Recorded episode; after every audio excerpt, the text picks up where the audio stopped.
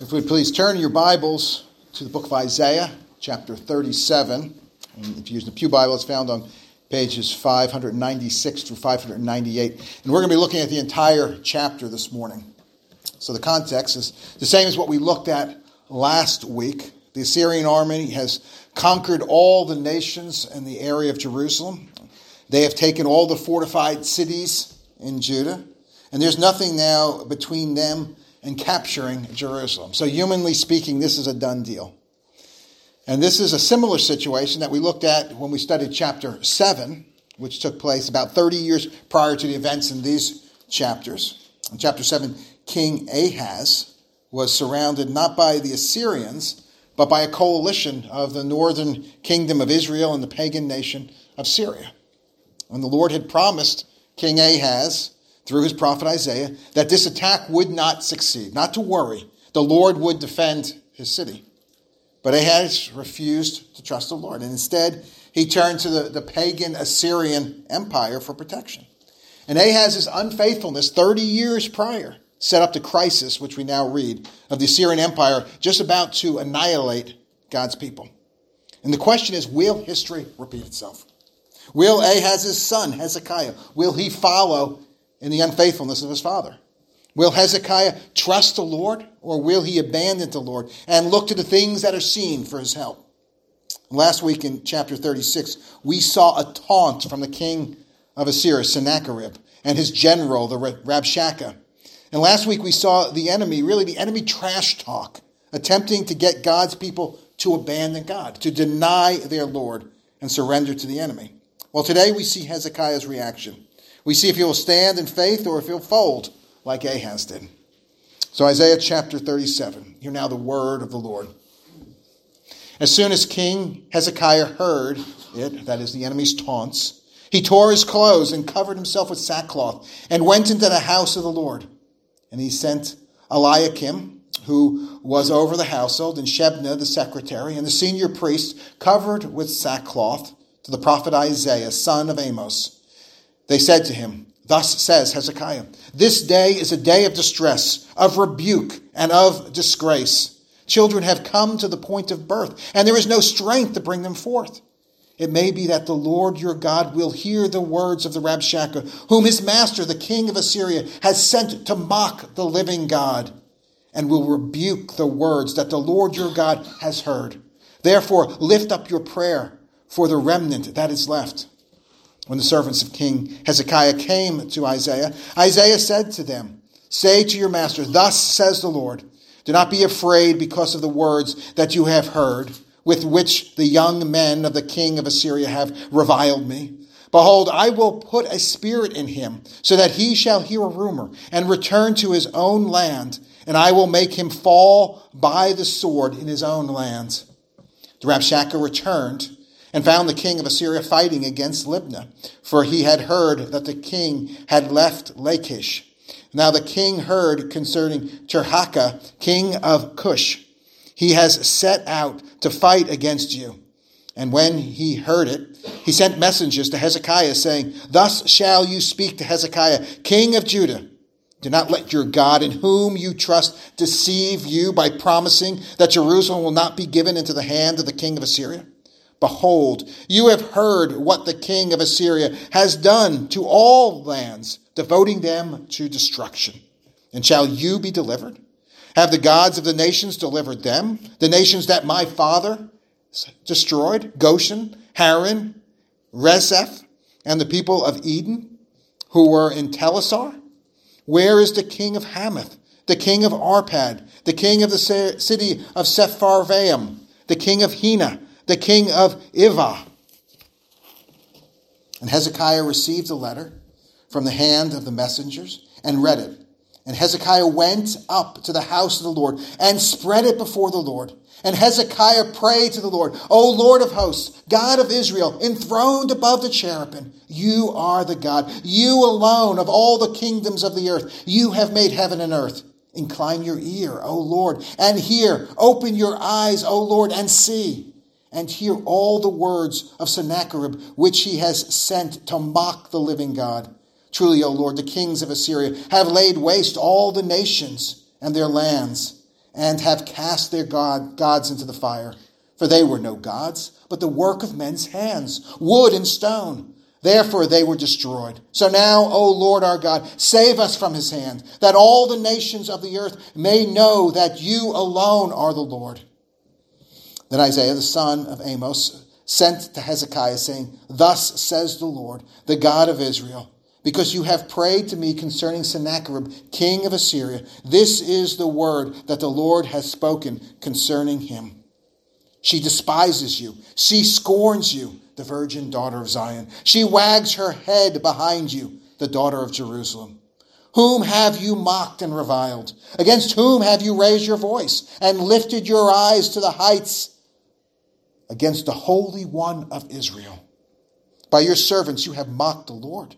And you have said, With my many chariots I have gone up the heights of the mountains, to the far recesses of Lebanon, to cut down its tallest cedars, its choicest cypresses, to come to its remotest heights, its most fruitful forests.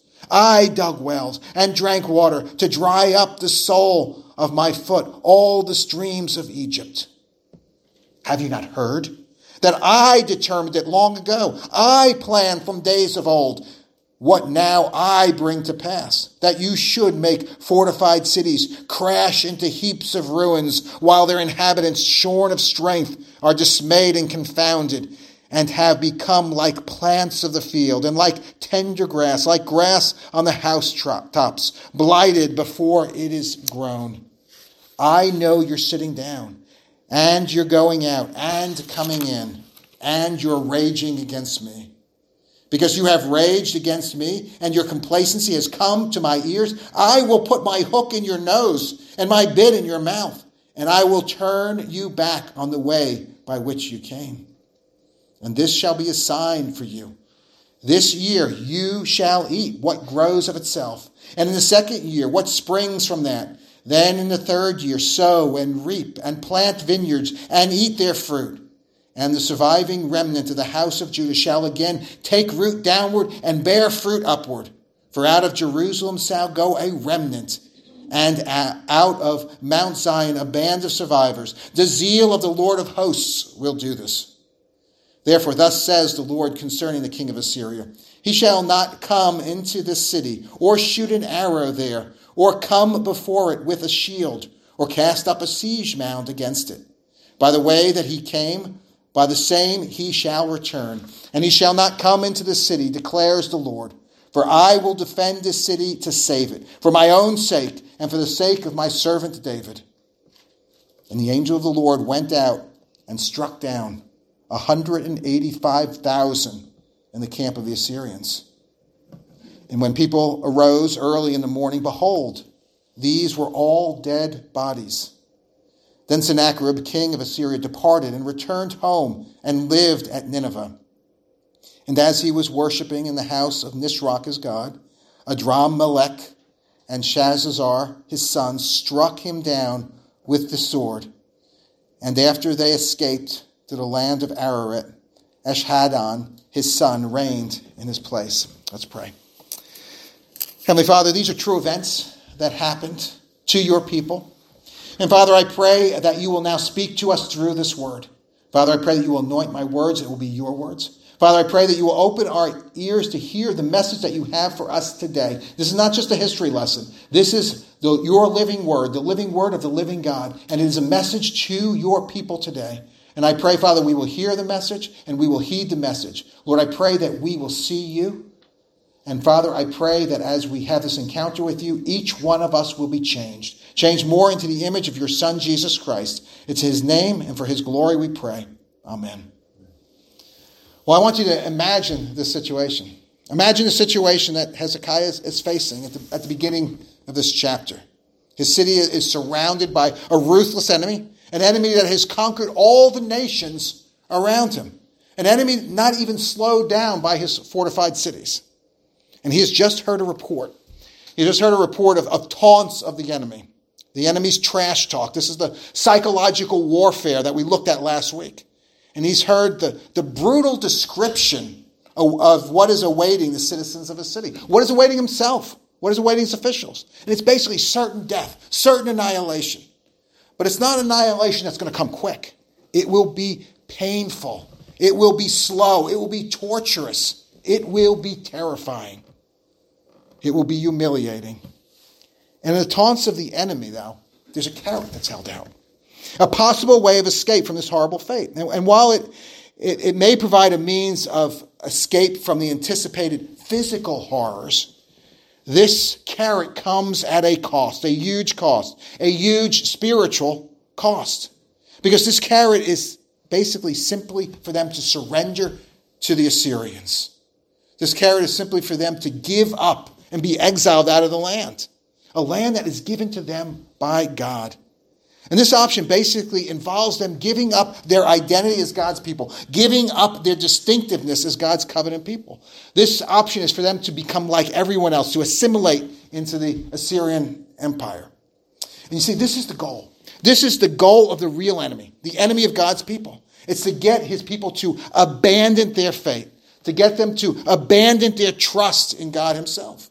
And this is a temptation that's facing King Hezekiah. It's a choice. Basically, death, certain death, or deny God.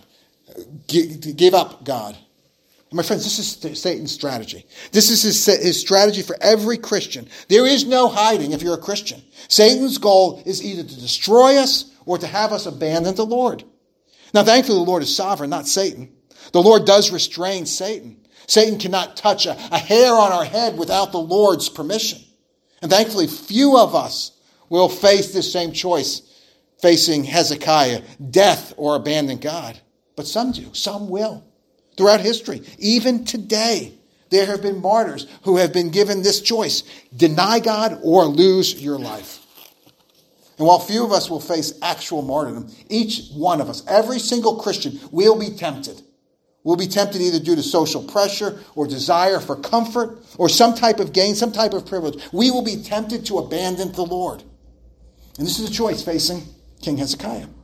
Now, unlike his father Ahaz, who lived by sight, Hezekiah is a man of faith. Hezekiah lives by faith. We see Hezekiah's reaction from the very first verse. Verse 1 says, as soon as Hezekiah heard it, he tore his clothes and covered himself with sackcloth and went into the house of the Lord. So now where Ahaz's first reaction was to reject the Lord and to look for his help from man, Hezekiah looks to God. See, tearing his clothes here and covering himself with sackcloth, these were signs of mourning. These were signs of repentance before the Lord. And Hezekiah doesn't go to his generals. He doesn't look to plan a physical defense. The first thing he does is he goes to the house of the Lord. His first instinct is to go to the Lord. Well, here's the question. Is this our first response? Is this our first impulse in a crisis? Do we go to the Lord? When we hear that diagnosis, when we hear the C word, the cancer. Is that our first impulse, to go to the Lord? Do we take the problem to the Lord first? Or do we first attempt to solve it ourselves? Do we say, all right, I can figure it, I've got this, I can do this. Or do we look to other people to help us? They can help us. Now, I'll admit that that's not my first reaction. I'll admit that I often say, I can do this myself before I look to the Lord. And I suspect the same is true for most, if not all of us here. And not only is Hezekiah's first response to go to the Lord, he is also surrounded by men who also have this same response. The king's three officials, Eliakim, Shebna, Joah, they tear their clothes. They went with Hezekiah to the house of the Lord. They're joined by the senior priests, who also are covered in sackcloth. The king here is surrounded by godly men who instinctively go first to the Lord in time of crisis. Again, what about us? What about us? Do we surround ourselves with people like this? Do we have family? Do we have friends? Do we have co-workers who in time of crisis instinctively go to the Lord? Friends like this are rare. You have heard me speak many times about my friend from seminary, Nathan Francis, a.k.a. Skinny Nathan. Nathan has the best prayer reflex out of anyone I know. His first response to something, a problem, is to pray. And there are frequently times I will get a text from Nathan during the week, pray for me. Or, you got 5 minutes, can we get on the phone and can we pray together? These are the types of friends we need to have around us. They challenge us, they encourage us to improve our prayer reflex. So as the king and his top advisors and senior priests, they're repenting and praying in the house of the Lord, who is the first person the king summons? Does he call his military leaders? Does he call his political advisors to talk about the situation? Does he call his ambassadors to try to negotiate some type of deal with the Assyrians? No, he calls one man. He calls God's prophet. He calls Isaiah. Now, as Hezekiah is clearly showing he's a man of faith, it's easy for us to get the wrong idea here. It's easy for us to think that he is calm, he is cool, he's completely confident that God is going to rescue him. He's not showing any anxiety, not showing any panic at all. This is clearly not the case, as we can see in his message that he sends to Isaiah in verse 3. He says, this is a day of distress. This is a day of rebuke. This is a day of disgrace. And he compares it to a woman who is at the point of giving birth and has no strength to deliver a baby. Now, those of you here who are mothers, those of you who have given birth, those of you who've seen a woman give birth. I know when Lynn was in labor in that intense time, it's an all-consuming activity. You don't. I didn't talk to Lynn. What about our vacation plans when she's in labor? And say, so you think maybe we want to paint the garage or something like that? No, the hospital could have been on fire. She didn't care. The only concern she is get this baby out. And this is the type of crisis that Hezekiah is. It's an all-consuming crisis. But Hezekiah's true concern is different than what we would expect.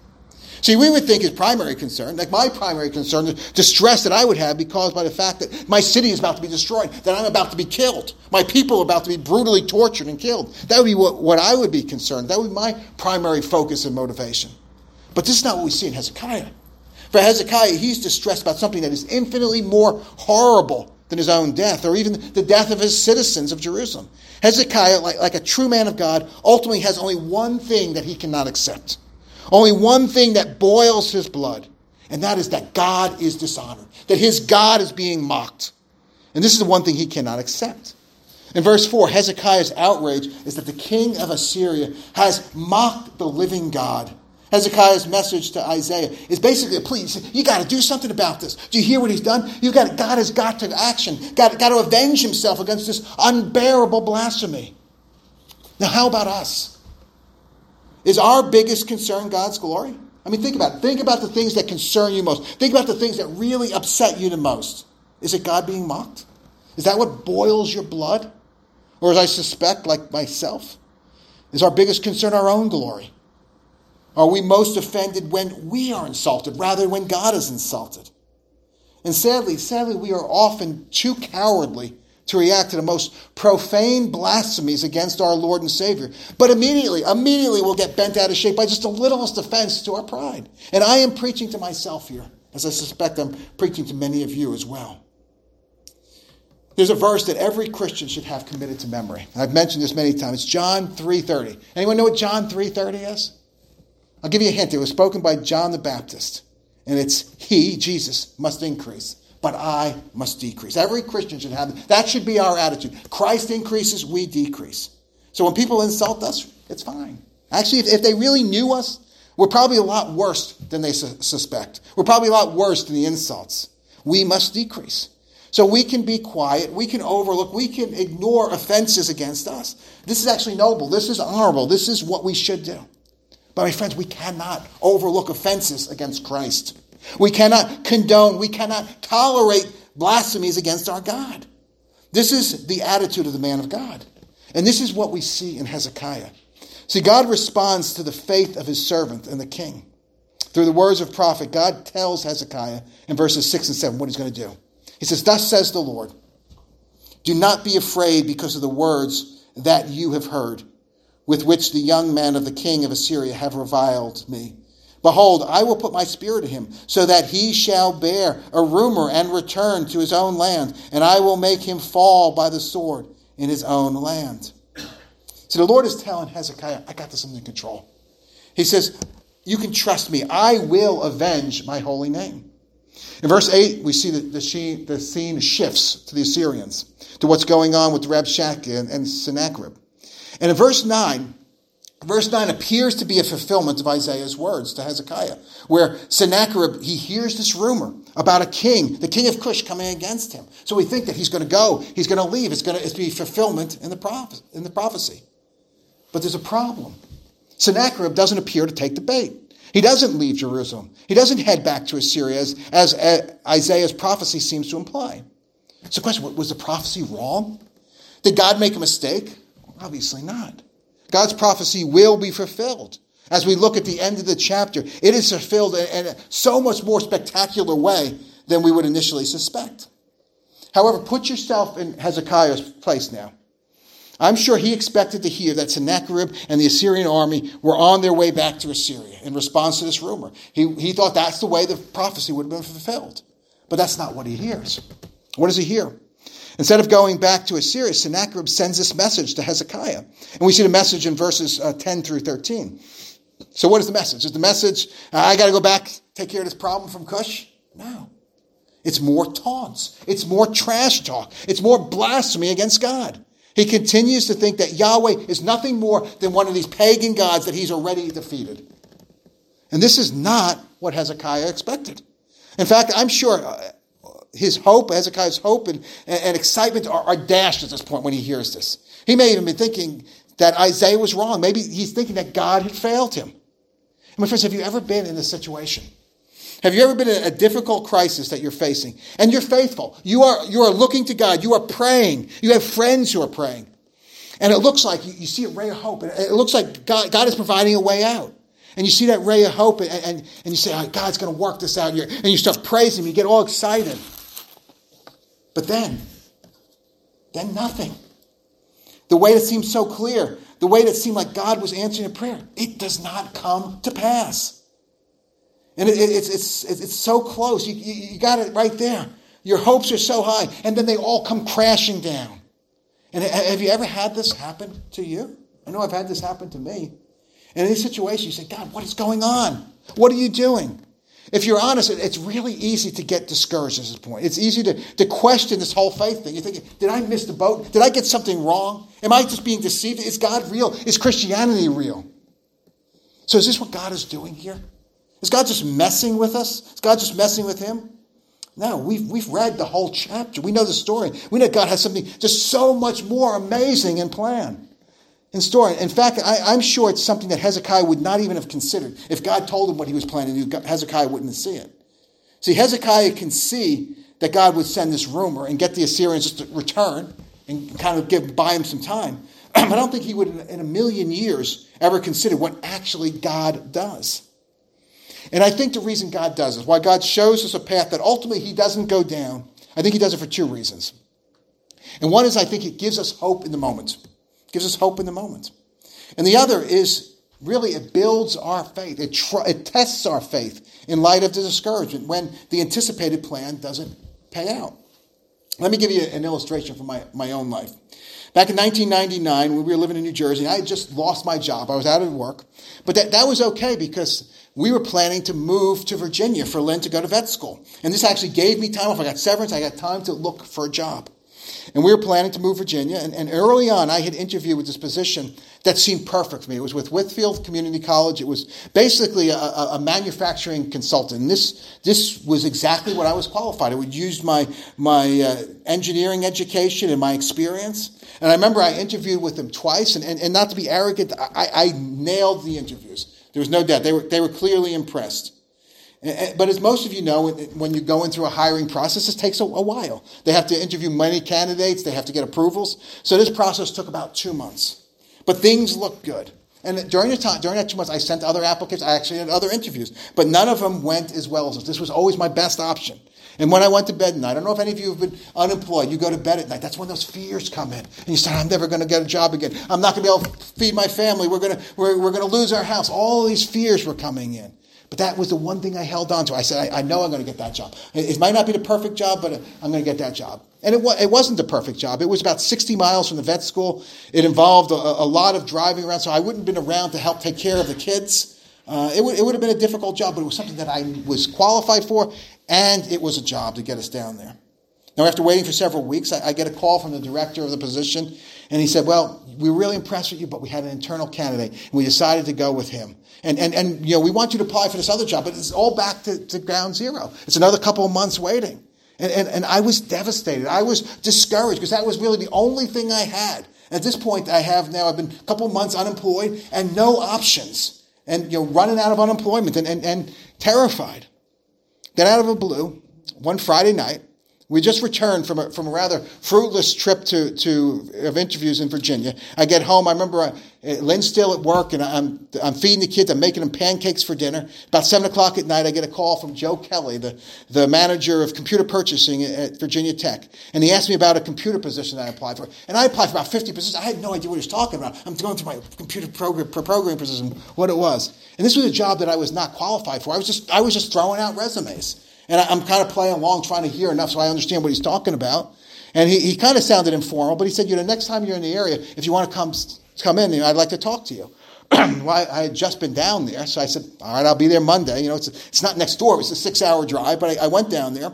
But I really felt like I was going through the motions. I didn't think I had any chance to get the job. Well, I met with Joe on Monday, and I was unusually nervous for this interview. Usually I do well at interview, but this one I felt like I was stumbling. I didn't really understand what to say. I just completely thought I blew it. But you know what? He hires me on the spot. He says, we're interested. And this was a state position, and I don't know if you're familiar. They basically have a salary range. And most people, when you start at the bottom. But the bottom salary was really too low for us to support the family and for me to come down there. So Joe asked me, he said, I understand. He said, how much do you need? How much do you need to make this job work? I said, okay, I went through and I gave him an accurate number, but it was a number completely, way higher than what the starting salary was, much more close to the top of the salary. I give it to him. I didn't really expect anything. Again, it's a job I'm not qualified. Guess what? He said, we can do it. He gets me the job. He gets me right what I needed. But that's not all. Joe was actually able to get Virginia Tech to pay for my relocation and 3 months housing. This was unheard of. I didn't realize, I was in the corporate world and that wasn't really uncommon. But in a state job, again, I knew professors that didn't get this type of a deal. This is something that they only gave to deans. But again, it was perfect because I'd been unemployed. We didn't have much savings. We wouldn't have been able to afford that. So God provided that.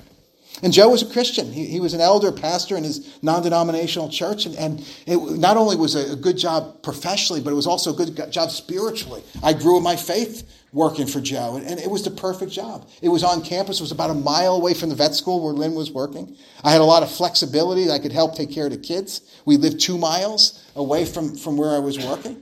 This is probably the best job that I had, but I would never have believed it. I would have never thought that God was planning something this perfect. So he gave me this community college job just to hold me along while he had something so much better prepared for me while I was waiting.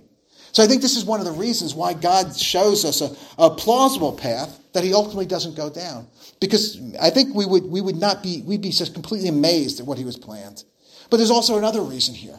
The other reason is, when things don't go as expected, things don't pan out, this is an opportunity to test our faith. Do we truly believe God? Do we truly trust him? And to strengthen his faith and know that he will provide. Are we still going to believe in God? Are we still going to trust God? And I think this is what we see in Hezekiah. See, how does Hezekiah react when he gets this letter? Does he freak out like I did when I got that call from Whitfield Community College and I knew that I didn't get it? Does he start then scheming and planning and like Ahaz did? No, verse 14 tells us he goes back to the Lord. He takes the letter and he spreads it out before the Lord. And then he prays. And what faith. And this is what we're going to do. We're going to take a look at this prayer. This prayer that he has in verses 16 through 20. Verse 16, Hezekiah prays, O Lord of hosts, God of Israel, enthroned above the cherubim, you are God, you alone, of all the kingdoms of the earth. You have made heaven and earth. So Hezekiah starts this prayer simply reminding himself of who he is praying to. Who his God is.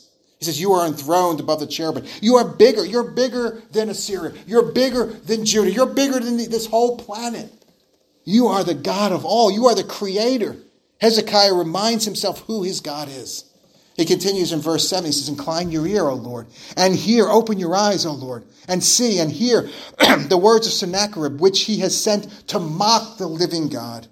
See, again, we see Hezekiah's motivation for his prayer. It's defending God's honor. He is concerned more with God, not with himself primarily. He wants to see God act because God has been dishonored. This is the justification for his plea. He continues, truly, O Lord, the kings of Assyria have laid waste all the nations and their lands and have cast their gods into the fire. For they were no gods, but the work of men's hands, wood and stone. Therefore, they were destroyed. And you can hear the bold defiance here in Hezekiah's words. He said, those gods are nothing. They're not like you. They can't save.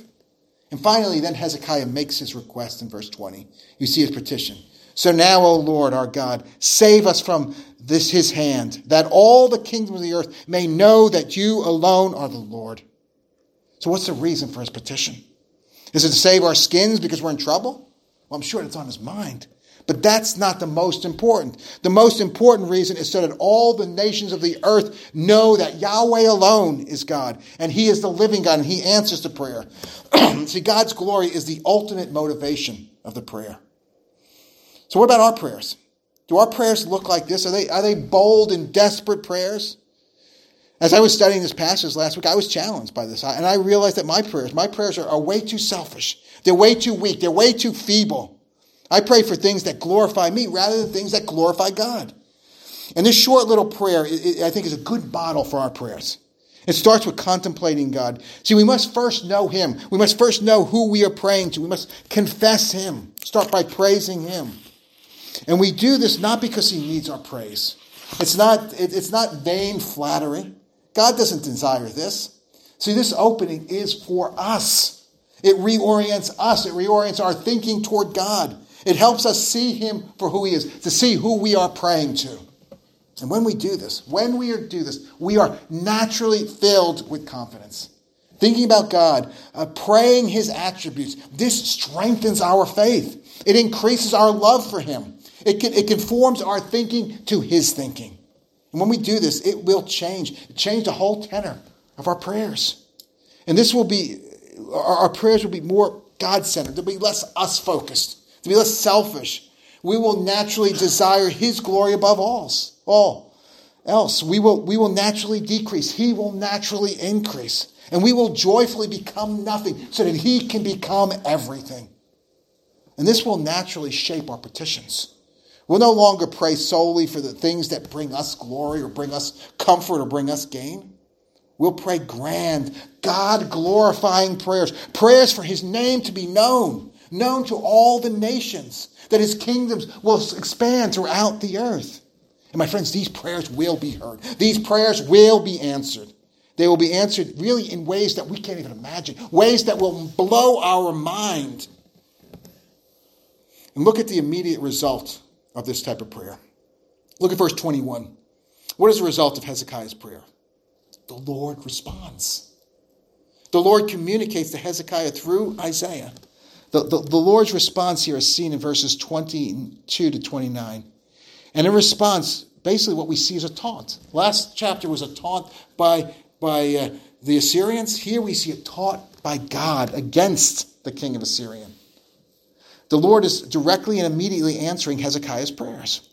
And these verses, they give us the answer. See, the Lord is going to act. The Lord is going to set things right. And everything we know, and everyone will know what has happened. And it's clear that Sennacherib here is defying the living God. And he's reaping the consequences of such a foolish and blasphemous actions.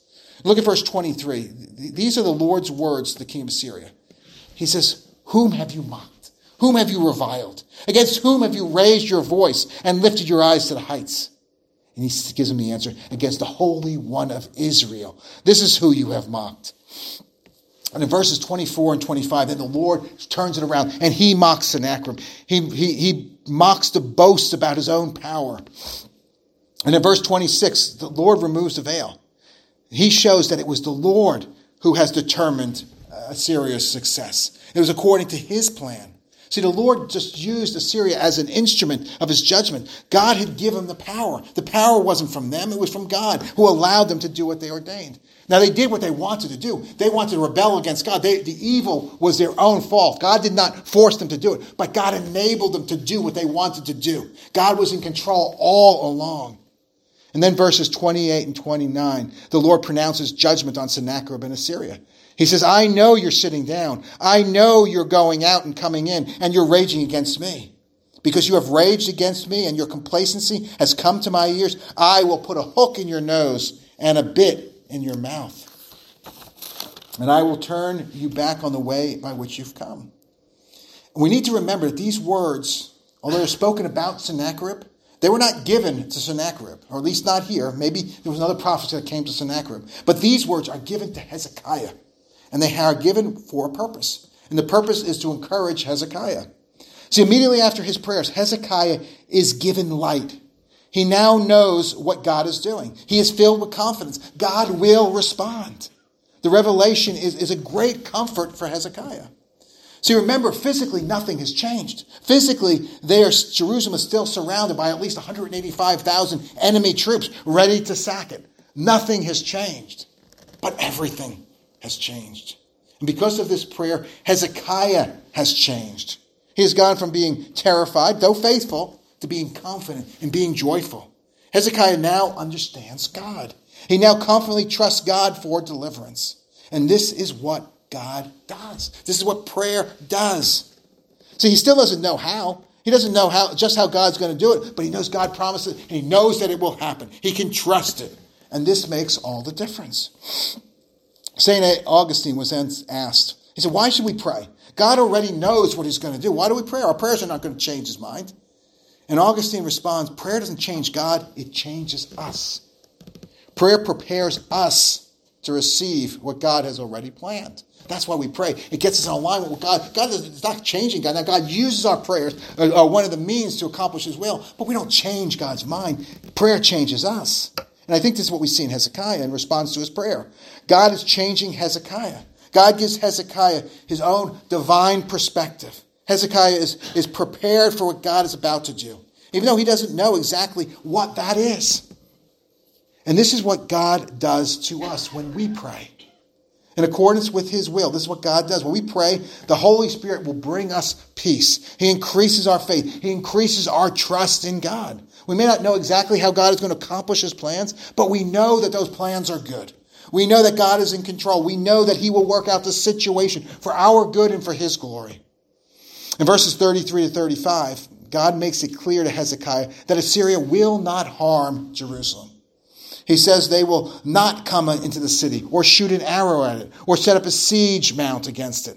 The Lord declares in verse 35, I will defend this city to save for my own sake and for the sake of my servant David. And then in verses 36 to 38, we see the plan unfold. Then we see what God actually did. This is a spectacular. This is something completely unexpected. It's supernatural. And it makes it clear that Yahweh is God. He is not just one of individual gods. He is the God. And God alone gets the glory. See, there's no way Hezekiah could take credit for this. No way the people of Judah can take credit for it. It is all done by the Lord. And what did the Lord do?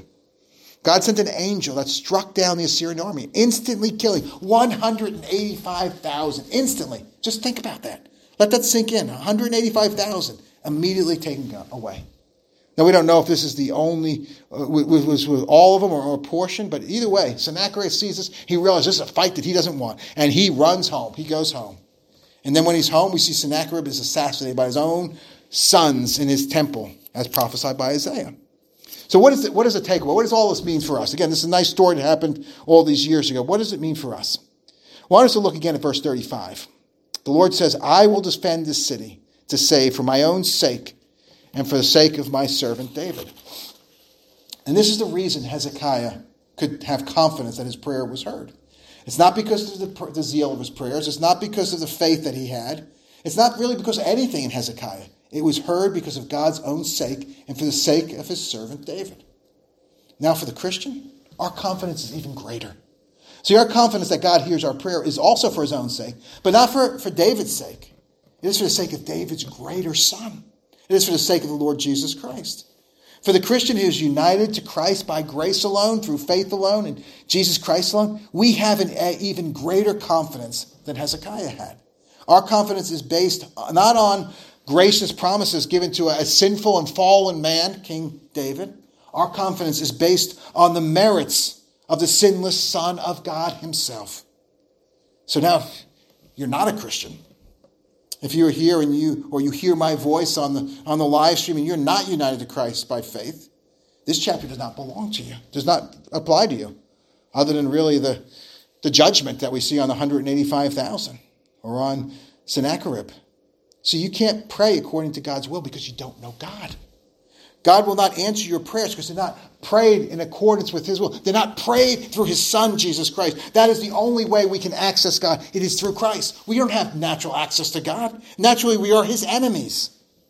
But even worse, if you do not belong to Christ, you're facing a far greater crisis than faced by Hezekiah. You're facing eternal destruction. And not at the hand of a wicked king, a wicked Assyrian, but at the hand of the infinite, almighty, all-powerful God himself. See, if you're not in Christ, God is your enemy. But my friends, that can change. That can change. Now is the time of grace. Judgment is coming, but now the door of salvation is open to all.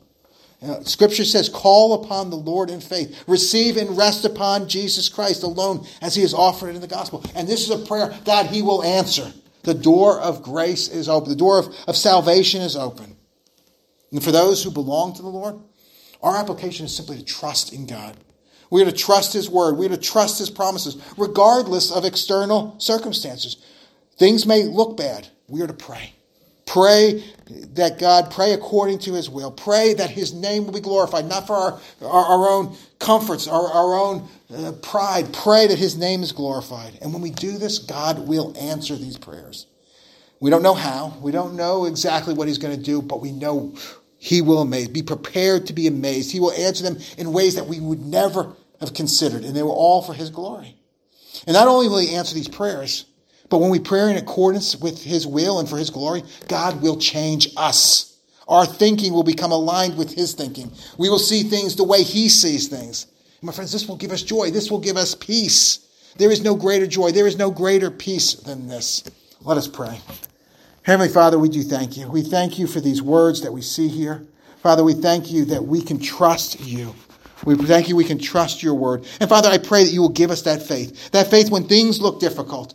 Father, I don't know the situation that people are facing here, but Lord, when we are in difficult times, we look to you. We look to your grace. We trust you. We trust that you will be glorified. We trust that all things will work together for our good and for your glory. We pray this all in Jesus' name.